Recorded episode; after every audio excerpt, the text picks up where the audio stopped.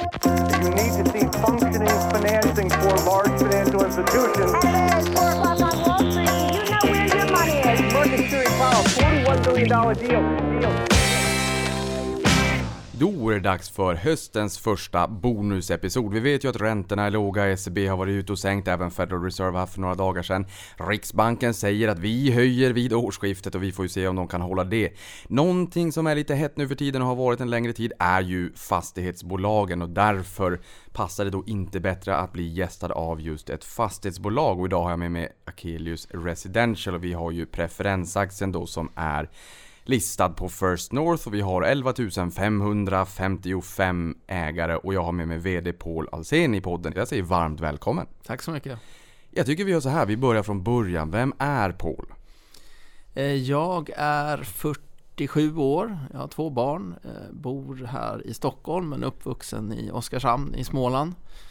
På 90-talet så, eller på 80-talet så var min enda dröm det var att bli DJ och det lyckades jag bli och hela 90-talet så jobbade jag som, som DJ.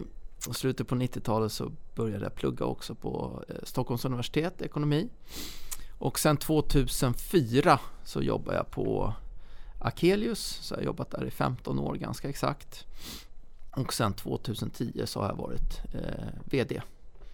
Men du, DJ här tänker jag ju, jag är ju otroligt sparintresserad. Så det är aktienörd, så ut i fingerspetsarna. Som DJ, eh, jag, jag tänker, Eh, i det skrået så att säga, man är ju ganska kreativ. Men eh, om, om man får raljera, tänker man lika mycket på sparande, att man är DJ, man kanske är egen? Tänker man på att sätta av kanske tjänstepension om man driver en egen låda? Hur är sparintresset där? Nu är det länge sedan i och för sig. Går det, går det att eh, raljera på det sättet? Nej, det enda intresset jag hade då det var, var, var scratcha och mixa och Ja. ha alla skivor. På den tiden, på 90-talet, så kunde man inte få tillgång till musik gratis. Nej. Då var man tvungen att köpa sina skivor och det var väldigt dyrt att köpa Amer- Amerika och och Englands importerade vinylskivor. Så allt gick egentligen till att köpa skivor. Du måste tycka att det är fantastiskt när vi både har Tencent Music, Amazon Music, Spotify eh, med flera som har de här streamingtjänsterna och har miljontals låtar i fickan. Makalöst.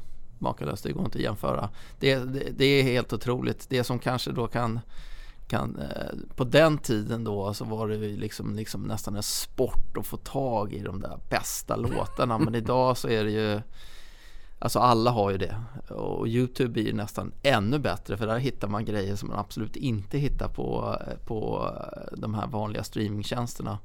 Men det är helt makalöst att ha det, ha det tillgång till det överallt när som helst. Men blir du frustrerad att du inte har den fysiska editionen, den fysiska utgåvan att kunna ta på den hemma så att säga? Nej, inte nu längre i alla fall. Jag tycker det är jätteskönt att bara kunna söka upp det man vill lyssna på.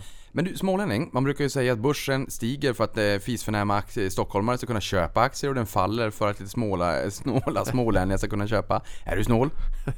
Nej, det tror jag inte. Nej, det är jag inte. Just den, jag är född, jag är delvis uppvuxen i Småland för jag föddes i Stockholm och inte förrän jag blev 13 så flyttade familjen ner. Så just den delen eh, och inte heller dialekten fick jag med mig från Småland. Men mycket annat tror jag, eh, mina bästa kompisar kommer från Småland. Jag ska inte reta dig för mycket, jag kommer från Boden. Ah, ja. 2004, Ja. eh, det är ju som sagt, det är ganska hett när det kommer till fastigheter just nu. Man kan fråga sig om det kanske fortsätter ännu mer. Det har varit väldigt bra år. Inte minst kanske från valutaregimen på 90-talet och vi har sett att vi har kunnat hålla inflationen i schack och sådär. Så att bra årtionden också.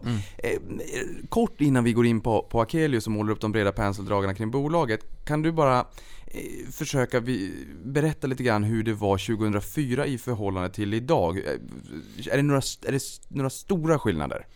Den största skillnaden är väl att räntorna är lägre. Alltså när, vi, när Roger köpte de första fastigheterna till Akelius eh, Residential då var väl direktavkastningarna på bostadsfastigheter 10-12 procent. Oh, Och idag, idag är de väl 2-3 procent och eh, låneräntorna då var väl 14-15 procent. Och det har ju kontinuerligt sedan dess eh, sjunkit. Eh, Så en sämre affär? Mycket sämre affär än idag. Ja, det, det, det är klart att den, ska vi säga, delen av vinsten som man har kunnat fått genom att räntorna och direktavkastningskraven på fastigheter har sjunkit. Den, de närmsta 25 åren lär vi ju inte se samma, det tror jag inte. Däremot så betyder ju inte det att det kan bli eh, väldigt bra investeringar på sikt ändå. Det beror kanske lite på vilken typ av fastigheter man, man väljer att investera i. Du kommer säkert in på det, men just bostadsfastigheter som välbelägna i orter där befolkningen växer har man ju svårt att tänka sig att man skulle få några vakanser eller liknande utan stadigt stigande hyror egentligen och då eh, kan affären bli väldigt fin i alla fall. Ja, jag tänker just om yielden var de där 10-12 men att mm. inflationen var desto högre. Eh, men samtidigt om man hade vetat med sig, om man hade kunnat förutspå liksom, hur mycket räntorna och avkastningskravet skulle sjunka så hade det varit en screaming buy. Då hade man sprungit och köpt upp så mycket fastigheter man bara hade kunnat. Men ni kan väl ändå höja hyrorna? Liksom, den är ju kopplad till inflationen. Ja, dels är den kopplad till inflationen eh, och sen eh, växer ju inte hyrorna bara med inflationen utan om man köper typ, rätt typ av fastigheter så kommer du också kunna ta del av moderniseringshöjningar men även då real ekonomisk till, tillväxt. Så det är inte bara inflationen som, som är uppsidan. Ja, men berätta lite grann om Akelius. För jag tänker att just det här du berättar om att man köper eh, fastigheter som har renoveringsbehov. Mm. Det har vi haft ett antal case på Stockholmsbörsen så det känner vi igen lite grann. Mm. Ni gör väl det mm. internationellt? Mm. Berätta om Akelius och vad ni gör. Man kan säga att vår strategi har fyra grundpelare. Den första är bostäder för vi äger bara, bara bostäder och anledningen till det, det är att vi uppfattar risken i bostäder som väsentligt mycket lägre än vilken annan typ av fastigheter. Och det är så enkelt så att även om du inte har något jobb att gå till, någon kontors, om du jobbar på kontor eller industri, så kommer du ändå behöva någonstans att bo. Och därför är vakansrisken så, mycket, så pass mycket lägre i bostäder. Så det är det ena. Det andra pelan det är storstäder. Vi finns ju idag i 12 städer eh, i sju länder och på två kontinenter och det är bara miljonstäder. Och anledningen till det, det är ju att befolkningen växer nästan ungefär dubbelt så snabbt i en storstad som i en medelstor stad och en liten stad. Och det gör ju att den här vakansrisken eh, minskar än mer. Så det är den andra grundpelaren, bostäder, storstäder. Och det tredje är eh, att vi undviker C-lägen. Eh, och C-lägen i vår bok, det är om man tänker sig en stad där befolkningen plötsligt börjar minska. Var uppstår vakanserna först? De lägena undviker vi. Och den fjärde grundpelaren det är att vi köper fastigheter där vi kan addera någon slags värde. Och det är ju nio gånger av tio eh, något slags moderniseringspotential som vi ser. Ofta de fastigheter vi köper är Tänk dig en, eh, en familj som köpte fastigheterna för 30-40 år sedan och nu vill mamman och pappan gå i pension och de vill inte ta hand om fastigheterna längre. Men barnen tycker inte det där är roligt att äga fastigheter. Och då säljer, för de vill investera i någon startup, tech eller något istället. Ja, tecken i tiden. Ja, och då säljer de och då tar vi gärna hand om dem. Och då är de fastigheterna ofta ganska välskötta men det, det, det är liksom, de är inte anpassade för 2020 och framåt och där finns det då potential för oss att förbättra. Så om föräldrarna där de har haft det här fastighetsbeståndet, barnen är inte lika intresserade, då kanske man också drar på det här att man, man inte renoverar och välkomnar in standarden i 2020 och då ja. gör ni det men får en bättre prislapp. Exakt. Spännande. Jag, jag, tänker, nu när du ändå är här, jag måste ändå fråga. Det är väldigt många som lyssnar på den här podden som, som äger sitt eget boende, tror jag i alla fall. Mm. Eh, eller ja, det är många i Sverige överlag om man ser det internationellt. Mm. Det lärde jag mig av, av, av information från er. Men eh, här är man ju lite orolig för vad händer om räntorna stiger? Mm. För då faller ju förmodligen bostadsvärdena. Mm. Men nu är du ju in på här att ni, ni är i, i 7-8 länder i 12 mm. st st mm. större städer. Ehm, och att det är en, en inflyttning. Mm. Vi, vi, har ju en trend globalt, en megatrend mot urbaniseringen. Ja. Du bor ju i Stockholm med din familj. Mm.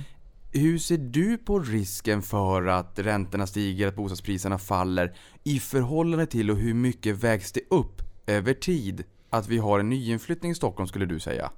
Ja, det beror naturligtvis på hur mycket räntorna stiger och där jag, eh, har jag ingen glaskula så jag, jag, kan inte göra någon bedömning. Men, men klart om man tittar över 100 år så är det klart att vi kommer att ha högre räntor någon gång de närmsta 100 åren än vad vi har idag. Och det kommer att påverka egentligen alla tillgångar negativt för diskonteringsräntorna eh, kommer att gå upp överallt då. Men det är klart att om du har en inflyttning och, en befolkningstillväxt på 2% per år som vi har i de större städerna så kommer den där delen ganska snabbt att, eh, även om räntorna stiger, så kommer det på, på tio års sikt, så om vi får ett kraftigt stigande ränta så är det klart att priserna kommer gå ner, så är det. Eh, men på tio års sikt om du har en befolkning som ökar med 20% så kommer det där ganska snabbt att korrigeras tillbaka då. Eh, sen så får man också säga att om man tittar på fastighetspriser så är det ju inte så att om, om räntorna stiger med en procentenhet så kommer eh, direktavkastningskraven också stiga med en procent, eh, eh, sjunka med en procentenhet. Den korrelationen finns inte riktigt där. Så min bedömning är att räntorna skulle kunna stiga en hel del. Visst skulle direktavkastningskraven stiga också men inte alls i samma proportion. Så du har liksom en korrelation men den är inte alls så Alltså det är inte 1-1 att räntorna sjunker med en procentenhet och direktavkastningskraven sjunker med en procentenhet. Kanske, för, för fastighetsägare har ändå ett ganska långt perspektiv i sina kalkyler. Ja, den där är intressant. Jag tänker också om det blir en um, lågkonjunktur. Mm. Man är lite orolig för recession. Mm. Vi har haft fem recessioner i Sverige sedan 1977 mm. så de är inte jättevanliga. Mm. Man är lite orolig för Tyskland, det är en viktig marknad mm. för er. Gynnar det er? För du säger att man behöver ju ha tak över huvudet alldeles oavsett vad man jobbar med. Men samtidigt så, de, de här renoveringarna som ni gör när ni förbättrar standarden och välkomnar in den i 2020 mm då borde ju priset på de tjänsterna pressas. För jag antar att ni inte har det in-house utan att ni tar in den kompetensen. Jo men precis så är det. Att i en högkonjunktur så är det ju ganska dyrt att göra renoveringar i förhållande till hur det är i en eh, lågkonjunktur. Och eftersom vi verkar i, på reglerade marknader så är det ju väldigt sällan att vi kan ta ut fullt marknadspris för våra hyror. Så även om det skulle bli en recession och man skulle kunna tänka sig att marknadshyrorna går ner så påverkar det oss väldigt, väldigt lite, nästan inte alls eftersom vi inte får ta marknadshyra i alla fall. Och det andra är då som vi kan ha märkt i lågkonjunktur det är ju att eh, hyresrätten, många kanske inte har råd att köpa bostadsrätt i en, i en recession. Utan man vänder sig då till, en, till hyresmarknaden så att vi får ännu fler som söker lägenheter. Så recession är inget som vi är direkt rädda för och dessutom i en recession så brukar man få lägre räntor. Det som kan vara jobbigt i en recession eller snarare en finanskris det är ifall kreditmarknaden torkar upp lite grann och det är svårare att låna. Det skulle väl vara det då. Men det är ju därför vi strävar efter att ha så oerhört stark rating. Då. Vi har ju trippel B idag och vi strävar efter trippel B+. Ja, och det där kommer vi komma in på lite grann också. Vad det betyder för hur ni tänker kring kapitalstrukturen och, mm. och vad det betyder för finansieringskostnaden mm. också. Men jag tänker, eh, hur pass mycket går det att höja eh, hyrorna från det här utgångsläget där man köper från familjen, där generationsskiftet inte är att tänka på, till dess att det är standard 2020. För jag menar, det är ju inte bara synd för de som, som bor där utan de får ju en betydligt mycket bättre standard. Så att du mm. får ju liksom, det blir ju en mer attraktiv bostad så att säga. Mm. Hur mycket går det att höja? Ja, tittar vi i det bestånd vi har idag så ligger den genomsnittliga månadshyran på 8000 mm, kronor i månaden. Och efter renovering så ligger den nya hyran på ungefär 12 000 kronor i månaden och då är det 60-65 kvadratmeters eh, lägenheter. Och jag skulle gissa, nu har jag inga, alltså jag får gissa för jag vet inte exakt var marknadshyrorna ligger eftersom vi inte får ta ut dem. Men då ligger nog marknadshyran eh, säkerligen en bra bit över det där, kanske 13, 14 till och med 15 000 eh, kronor. Men eftersom vi är på reglerade marknader så får vi inte gå dit. Då. Men från 8000 till 12 000 efter en renovering i genomsnitt. Sen kan det ju vara fastigheter där vi köper där hyrorna kanske ligger på 5 000 och när vi renoverar kan gå ända upp då till kanske till och med 12, 12 000 då. Så det beror lite på vad eh, var de ligger och hur pass aktivt man har managerat de här fastigheterna. Då. Det låter ju som en jättetrevlig siffra. Hur, hur eh, snabb är pay-off-tiden skulle man säga? Ja, på en, eh, en lägenhetsrenovering så ligger våra direktavkastningar ungefär på 10-12% och så under 10 år eh, på en renovering. Sen är ju, är ju själva, när du köper själva fastigheterna så är ju direktavkastningarna så pass låga idag så då pratar man ju om kanske någon, ja, säg 3% eller något sådär. Så då är ju 30-40 år någonting payoff-tid på, på fastigheten då. Men då kan man ju ska säga, få upp avkastningen lite grann eh, med hjälp av de här renoveringarna. Och det är inte bara lägenhetsrenoveringar vi jobbar med utan mycket energieffektiviseringar som också har väldigt bra kort per- payoff-period. Eh, även då många gånger så är inte fastigheterna speciellt bra. Eh, de byggdes för många år sedan och nu kan vi liksom förbättra dem genom att eh, använda fler ytor till bostäder. Man gjorde då oftast står är vindarna helt oanvända i gamla hus som man kan konvertera till, till bostäder eller lägga på några våningsplan. Mycket sånt jobbar vi med och jag tror att i portföljen idag så har vi potential att bygga uppåt 7000 lägenheter bara på befintliga fastigheter så att säga. Intressant. Det där måste du hjälpa mig med sen. Jag har nämligen en vind i en förening där vi måste bygga. Det där vill jag lära mig mer om. En en outnyttjad potential för dig som sitter och lyssnar på det här. Jag personligen har 800 kvadratmeter på en vind med en förening där vi kan få sälja ut den där, få in pengar, vi får ökad yta, Mm. vi får mera månadsintäkter, Mm. vi kan sänka våra lån. Mm. Vilket är bra ifall, ifall um, lånen i, eller räntorna i framtiden sticker uppåt Ja. och då kanske man kan sänka avgifterna för föreningen. Så att du säger ju faktiskt ett, ett oerhört bra tips till den som lyssnar på det här. Om man sitter i en bostadsrättsförening och man har de här vindarna som är outnyttjade, att åtminstone titta, är det mycket, tillräckligt mycket yta, tillräckligt mycket takhöjd för att vi faktiskt ska kunna göra någonting av det här? Det är bara att tuta på. Det är bara att Mm. tuta på. Det är ett bra tips. Någonting annat, eh, det är ju ändå fredag. Jag tänker om vi Mm. får spåna lite grann, vi får spekulera lite. Om Mm. Roger lyssnar på det här så hoppas jag att, inte att han sätter kaffet i halsen. Men du säger här att ni inte får ta ut marknadshyra, det är ju regleringar och sådär. Mm. Eh, ni har väl 61% av era fastigheter i Sverige och Tyskland, det är mycket regleringar, men det är i USA också. Mm. Li- li- lite olika beroende Ja. på vart det är har jag Ja. också förstått när jag har läst. Ehm, eh, skulle ni någon gång i framtiden eh, kunna konvertera hyresrätter till bostadsrätter och skulle det överhuvudtaget vara intressant? Bara, vill, bara spekulera lite. Ja, men det har vi ju gjort eh, en masse i Sverige. Redan 2006 så startade vi det och under en, ska säga, en femårsperiod så ombildade vi nog för en 10-12 miljarder kronor i Sverige, runt om, runt om i Sverige. Just nu gör vi inte det speciellt mycket i Sverige då, men vi gör det i, i Tyskland. I Hamburg har vi ett, ett gäng fastigheter vi ombildar till bostadsrätt. Så i princip på alla marknader där vi är så finns den möjligheten ifall vi skulle önska. Och vad, vad bokfört värde liksom på, på hyresrätter kontra när du säljer bostadsrätterna? Ja, jag skulle säga att om vi tar Sverige så, så pratar vi nog om en eh, skillnad eh, kanske på 40-50 procent värde som hyresrätt kontra bostadsrätt.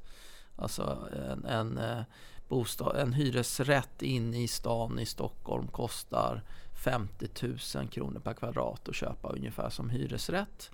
Och bostadsrättsmarknaden in, inklusive föreningslån ligger väl kanske på 80-90 000 idag, någonting sånt. Och den vinsten som eh, finns där, den brukar ofta bli så att man delar på mellan hyresgäster och eh, fastighetsägare då. Så vi har väl kanske en 20-25 procents potential på sådana kåkar. Och så ser det också ut ungefär om vi blickar ut ner mot Tyskland där vi gör det att vi har ganska stor dold potential i att i en sån konvertering då jämfört med det som finns i böckerna. Ja, och det här var ju liksom bara en ren och skär spekulation. Fast det som är intressant tror jag för den som lyssnar på det här och kanske äger preferensaktien Mm. eller funderar på det aktien är ju att eh, det är ju lite som du är inne på, det är ju ändå på något sätt dolda värden och det är ju någon form av krockkudde om det skulle bli lite mer bistra tider av något oförutsett skäl. Ja, Helt enkelt. det finns ytterligare en dold potential kan man säga. Vi äger ju Eftersom vi skyr de här ytterstadslägena som vi ofta uppfattar som C då och så äger vi snarare då innerstadskåkar som är ofta ganska små, eh, kanske har 30-40 lägenheter. Eh, värdet på dem, när vi gör vår bokföring så måste vi ta upp värdet på dem som, som eh, ja, värderingen ska vara på varje fastighet för sig då. Men när man säljer fastigheter så, så eh, paketerar man det här ofta i större pjäser. Mm. Och då finns det en så kallad portföljpremie. Att om du får upp volymen, då kommer det fler int- intresserade investerare som inte har tid att köpa massa styckåkar utan vill köpa stora paket. Och då får man ofta en portföljpremie.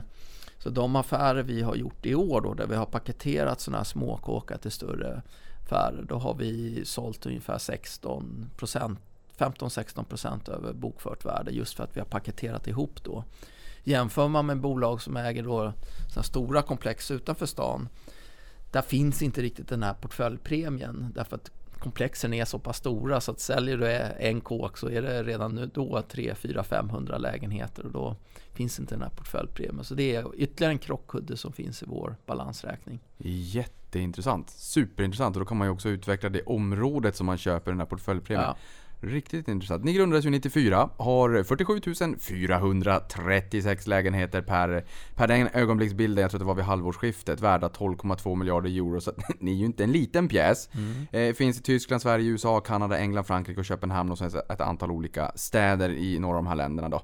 Varför i all sin dar har ni inte noterat er stamaktie och låter småspararna vara med på den här resan?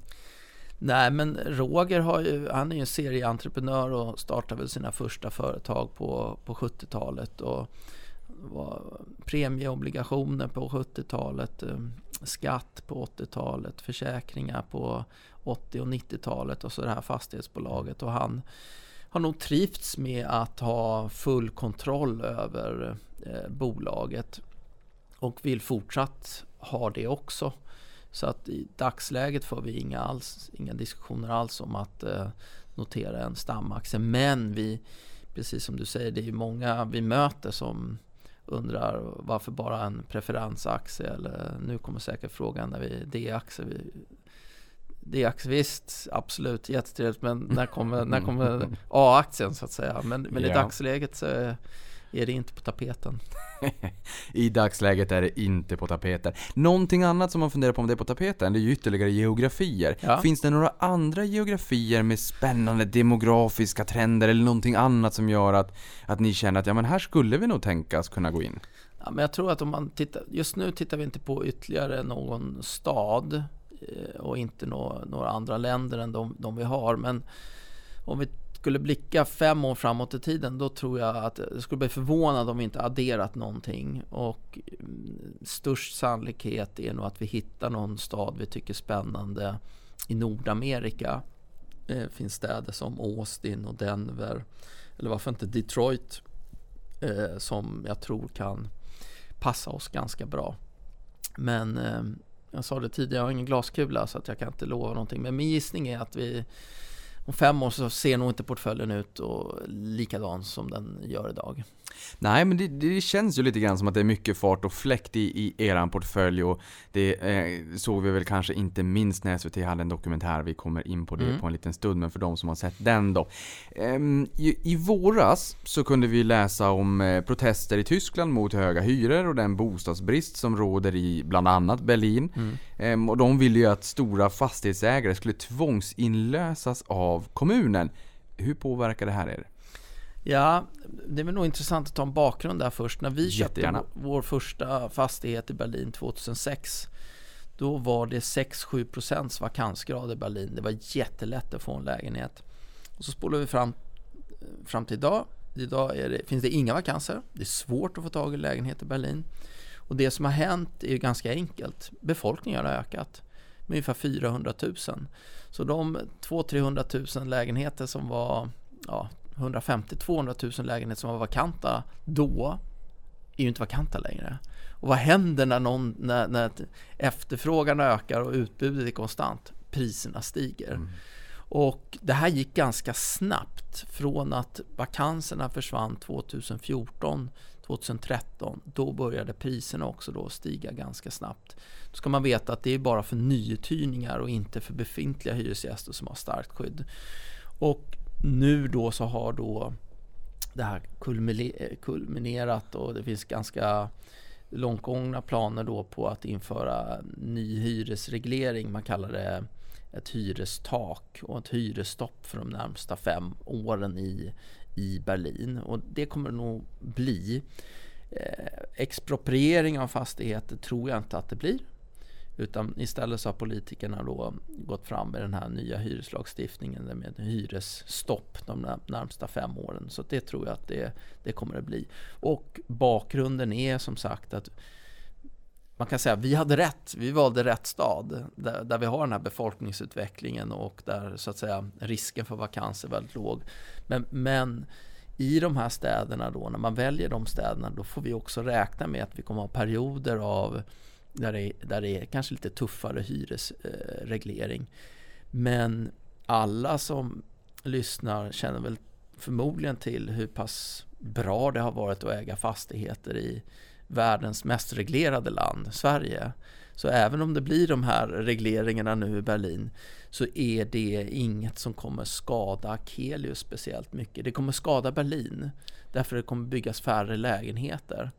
Eh, men det kommer inte vara så jobbigt för Akelius som man först kan tro. För jag tänkte där när du, när du målar upp det här scenariot, eh, det känns som expropriering, då blir man ju livrädd. Det känns ju jättehårt. Nu sa att den sannolikheten var liten, ja. men just om det blir sånt här stök, att priserna faller. Å andra sidan så sa du ju här att det byggs mindre. Och sen fick vi ju lära oss här utbud och efterfrågan. Ja. Och då faller ju också utbudet.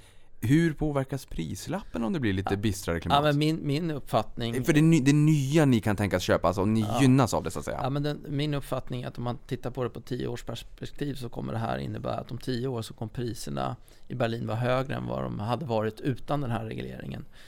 Och vi har alltid långa perspektiv. Så därför jag säger att det här kommer inte eh, förstöra speciellt mycket för oss det som kommer hända i det korta perspektivet, just nu så genomförs ju inga fastighetsaffärer knappt i Berlin. Eh, mycket färre för att man är osäker på var det här tar vägen.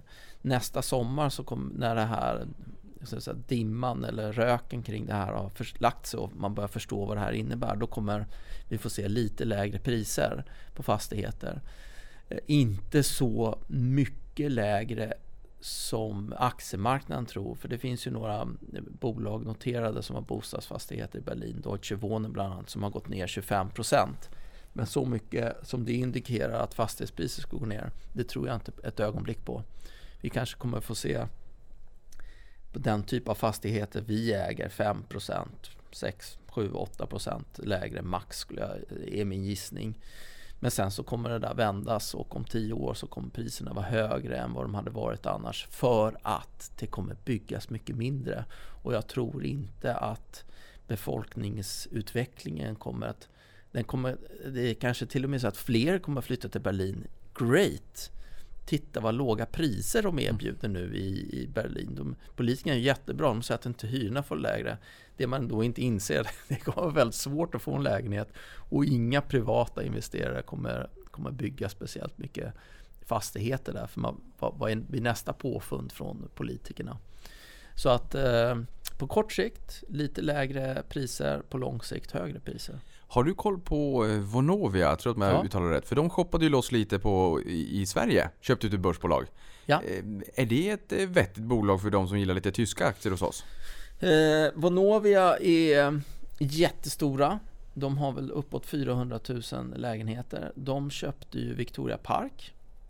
Och man kan nog säga att Vonovia i Tyskland är lite som ett Victoria Park. De äger eh, i mindre och medelstora städer. De äger B och C-lägen skulle man kunna säga. Eh, och Eh, nej men det är nog, eh, om man vill ha exponering mot tyska fast, bostadsfastigheter så är det nog ett eh, fullgott alternativ till, till annat. Ja. Du, får liksom, du får ursäkta min finansiella Tourettes men jag känner bara nu när jag har det här så måste jag ändå fråga. För Victoria Park, de mm. har ju liksom, liksom historien där de kommer ifrån mm. i kalkstensbrotten liksom mm. liksom nere i, i södra Sverige, Malmö va? Mm. Ja. Ehm, då skulle det vara ett livsstilsboende. Mm den trenden har inte riktigt slagit i Sverige. Nej. Kanske som i andra delar av världen. Vad tror du om framtiden och eh, livsstilsboende? Vi blir allt äldre, vi kanske vill bo tillsammans, ha en bollbana tillsammans och sådär. Tror du att trenden kommer att kunna växa lite grann eller tror du att det är lite av en fluga som aldrig kommer få fotfäste? Jag tror nog att det kan finnas en viss efterfrågan men jag tror inte den kommer bli så speciellt stor. Nej, intressant. Du, eh, runt 92% av era lägenheter är ju föremål för någon form av hyresreglering. Eh, och vi har pratat om Tyskland, Sverige, 61% Mm. av dem. Hur nyckfullt är det här? Sätter man en, en, en riskpremie på det? Vi har ju varit in på det rätt mycket nu. Vi förstår ju liksom att man behöver inte vara så rädd för det som, man, som marknaden kanske ibland är. Mm. Eh, men är det en riskpremie? Men i USA så är det ju inte riktigt lika jobbigt som vad det kanske är i Tyskland, Sverige. Är det lättare att göra affärer där? Ja, i, eh, Eller få det priset man vill ha? ja eh, jag skulle säga att ehm, antalet affärer i ju, alltså USA, där har vi ju mycket fler affärer att ta ställning till än, än i Europa. Av den en- enkla anledningen att bara i Stor-New York så bor det ju 20 miljoner så det finns massa fler, fler Ja. fastigheter.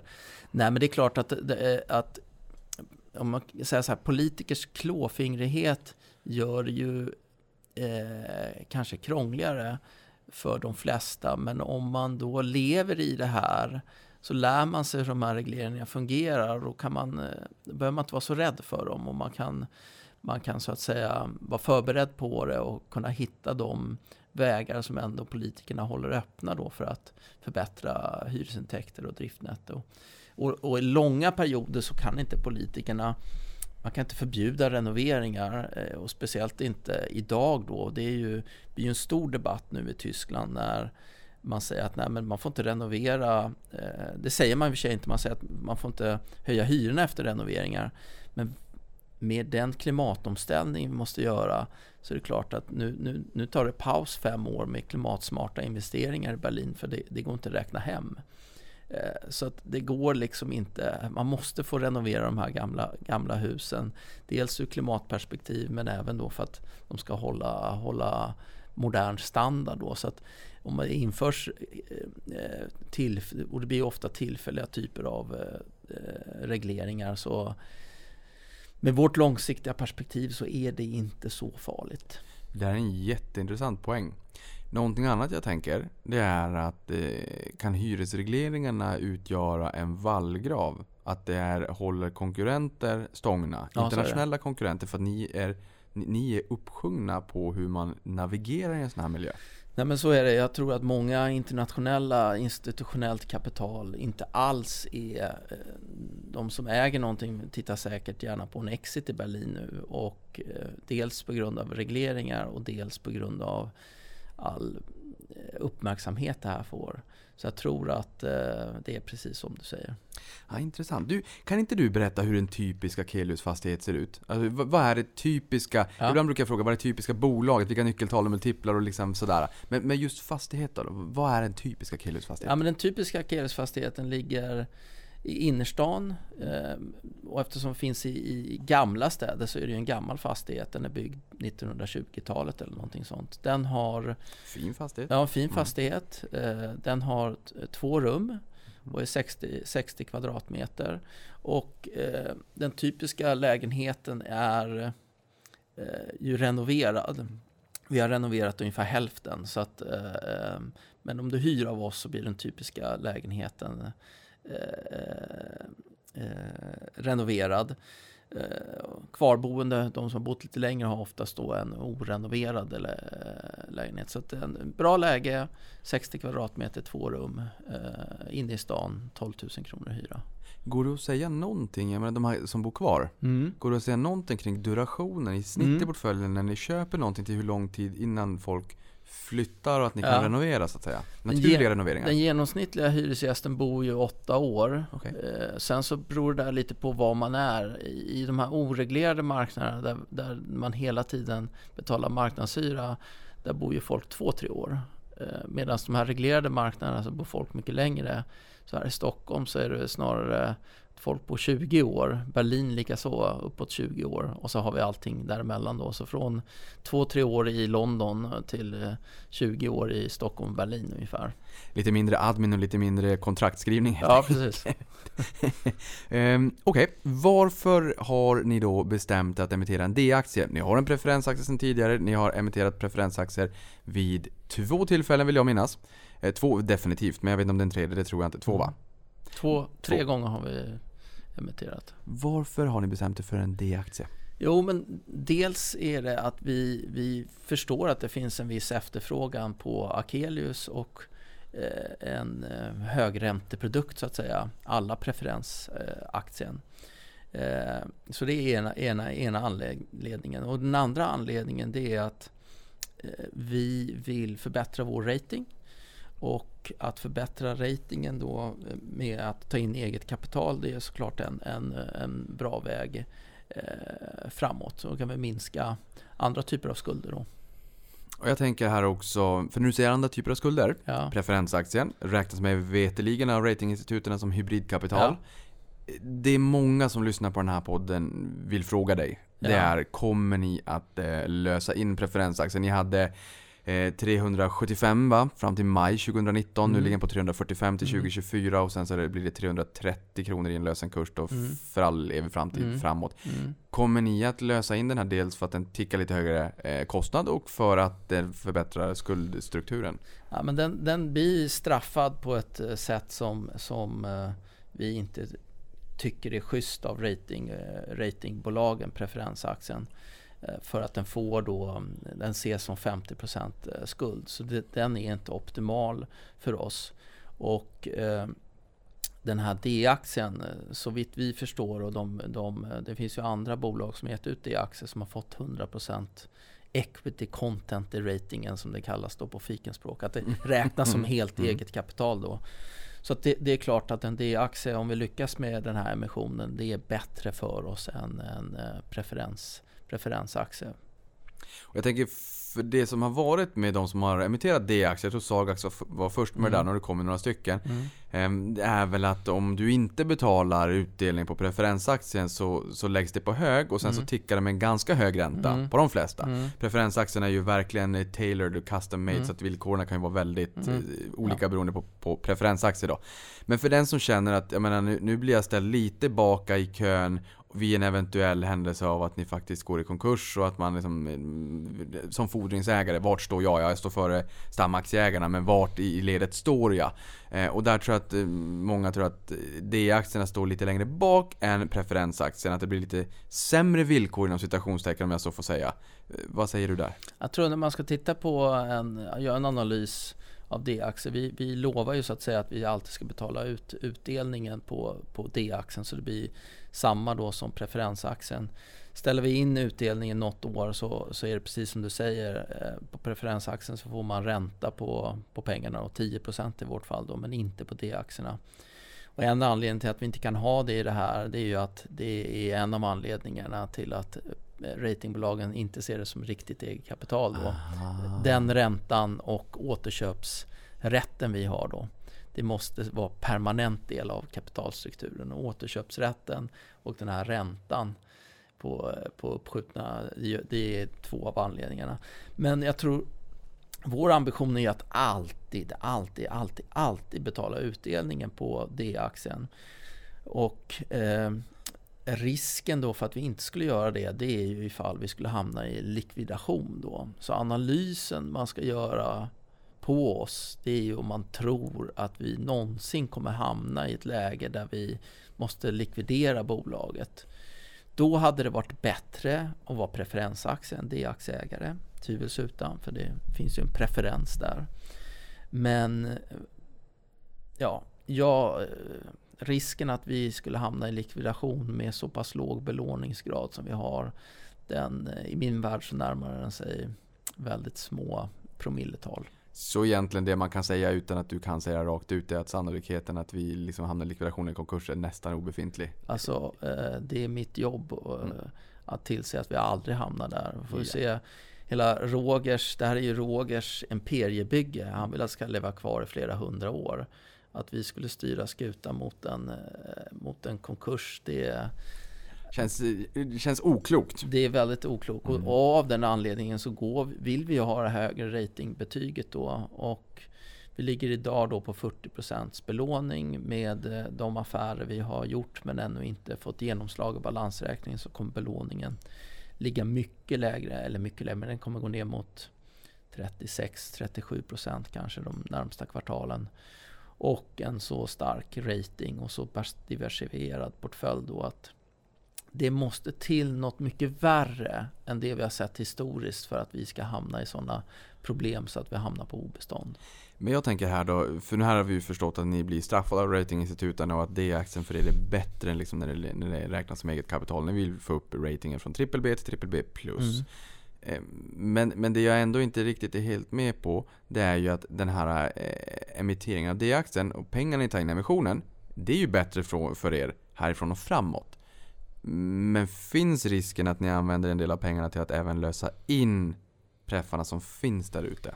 Det, det, kan inte uteslutas. Vi får först se om det finns efterfrågan i den här eh, emissionen. Och vad vi har skrivit är att vi, ska, vi kan använda det här för att betala tillbaka sånt som uppfattas som skuld av, eh, skulder och sånt som kan uppfattas som skuld av rating, ratingbolagen. Men först måste vi ju se om det finns någon efterfrågan på, på D-aktier och vi har ju precis öppnat upp böckerna så att säga.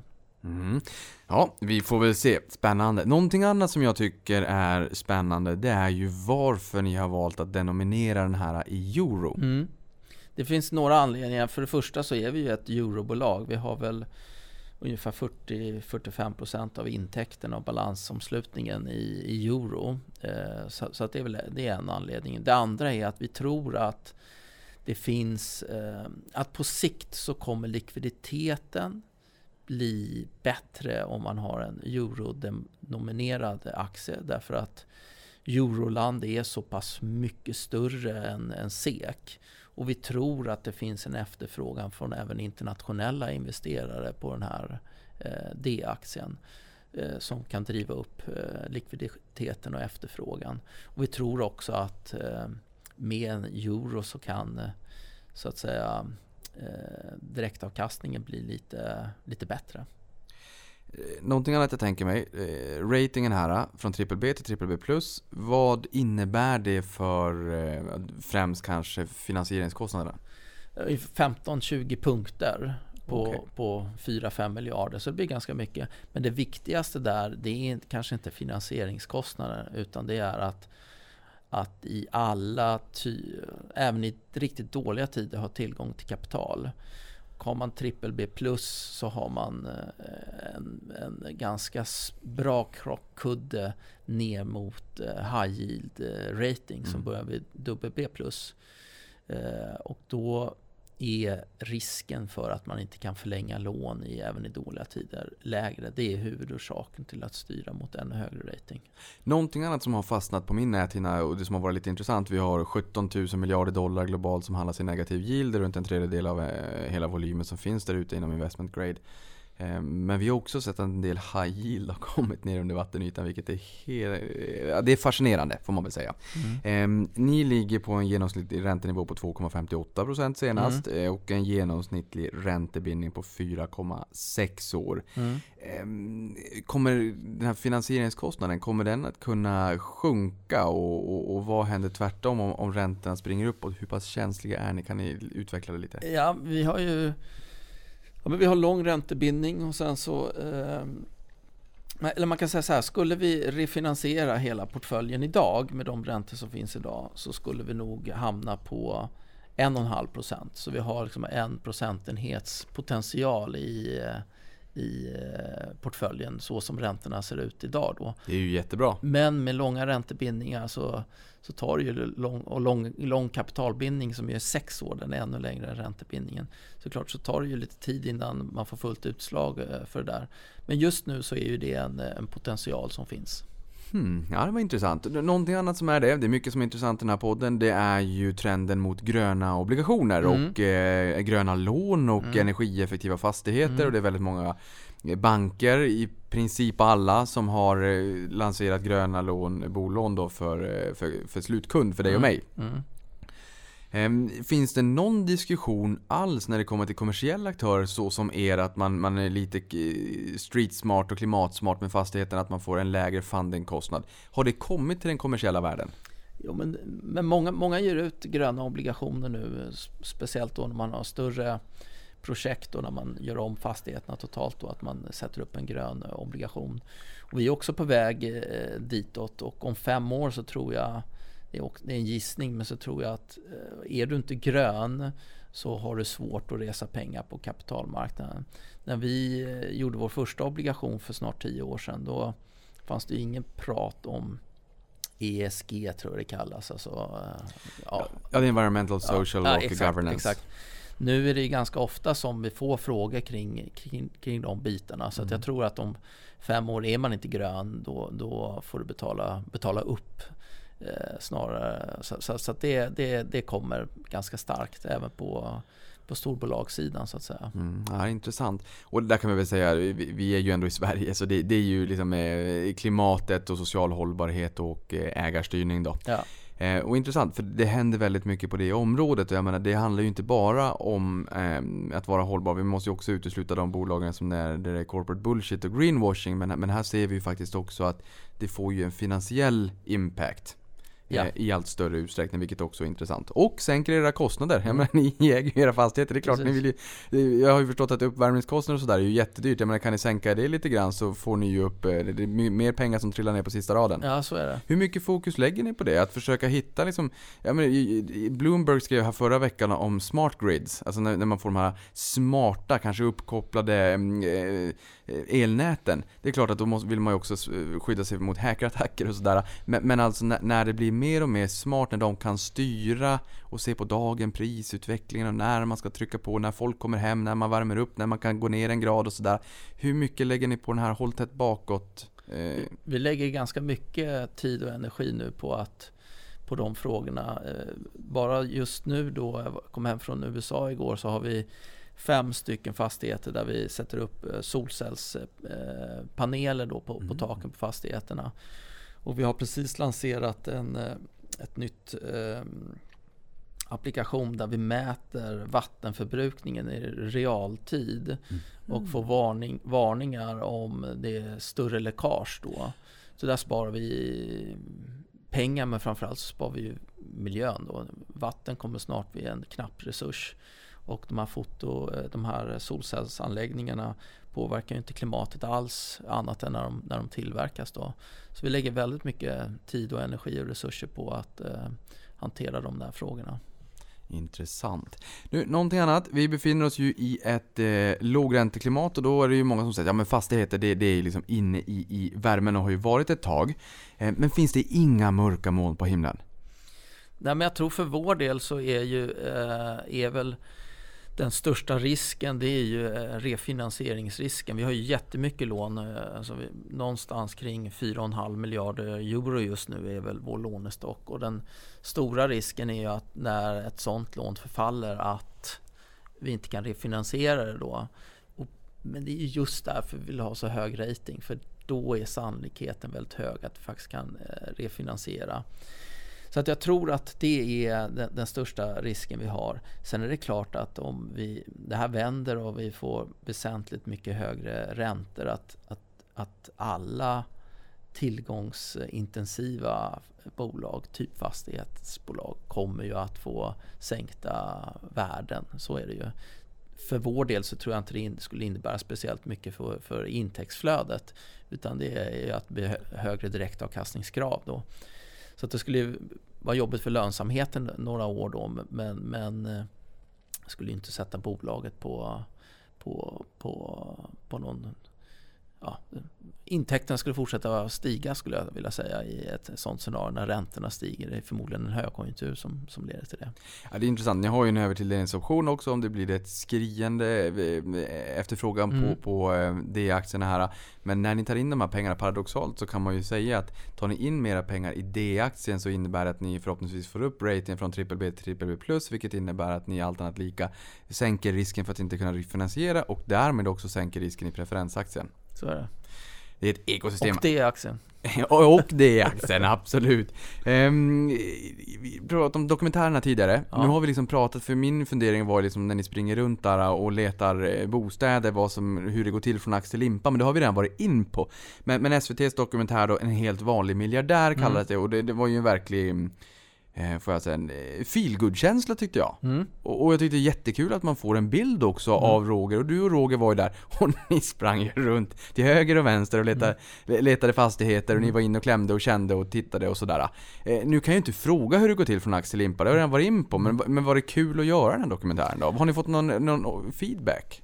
Ja, men det var, det var ju spännande att göra den. Eh, Dokumentärfilmsgänget följde oss under ett år ungefär och jag tror att, tror att de hade 70-80 timmar film som de sen då klippte ner till eh, de här 55 eh, minuterna.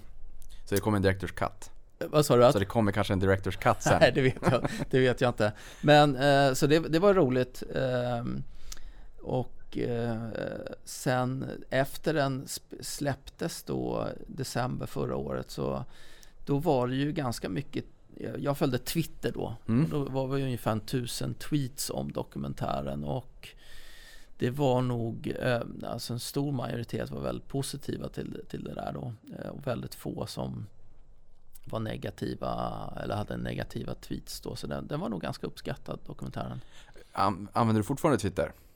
Jag läser Twitter Ja. och följer vad som skrivs om Akelius. Då får du följa hashtag finanstwitter, samlas de flesta på, och hashtag prata pengar. Där är de flesta som pratar Ja. invest- sparande investeringar. Och där kommer det ju självfallet också pratas en hel del om Akelius efter att den här podden Ja. går ut.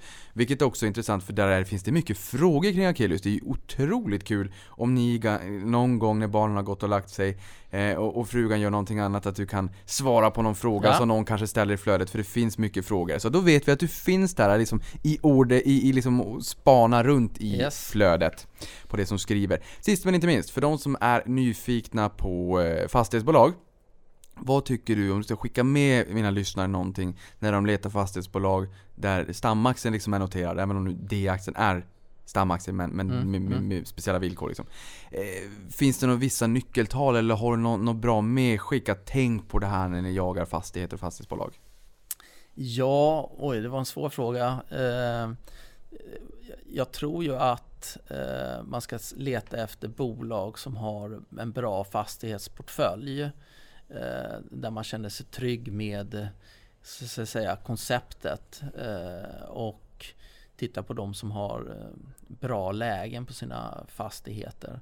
Sen gissar jag att när man köper en aktie så eh, har ju fastigheterna sin värdering som finns i balansräkningen. Sen så har aktiemarknaden sin värdering. Så man får väl fundera lite om substans, eh, premien mot substansen är för, för hög eller för låg. Det kan säkert ge signaler eh, där då. Eh, men, men jag tror att man ska titta på substansen i bolaget. Vad är det för typ av fastigheter och var ligger de? Men även då om de, det finns en bra genomförandeförmåga i, i bolaget. Men viktigast är nog att tillgångarna är på rätt plats och har rätt typ av eh, verksamhet i sig. Mm. Sista frågan, för det är bara, bara, bara, bara bostäder har vi förstått. Ja. Men bostadsrättsföreningar, de har ibland lokaler nere i botten. Ja, men det har vi också. Ni har det Ja. också? Det blir lite mer, liksom, lite mer levande miljö då? Ja, så att Okej. i de här, klart de här innerstadskåkarna så är ju är det kaféer och lite retail i, i botten. Så vi, vi har väl ungefär eh, 8% av kvadratmetrarna är ju just den typen av eh, eh, lokaler. Ja, okej. Men du, vet du vad Paul? Då får jag bara säga tusen tack för att du kom till podden. Det har varit fantastiskt roligt att få lära känna dig, lära sig lite mer om Akelius och även D-aktien som kommer ut på börsen alldeles i närtid. Så jag säger bara stort lycka till. Tack så mycket.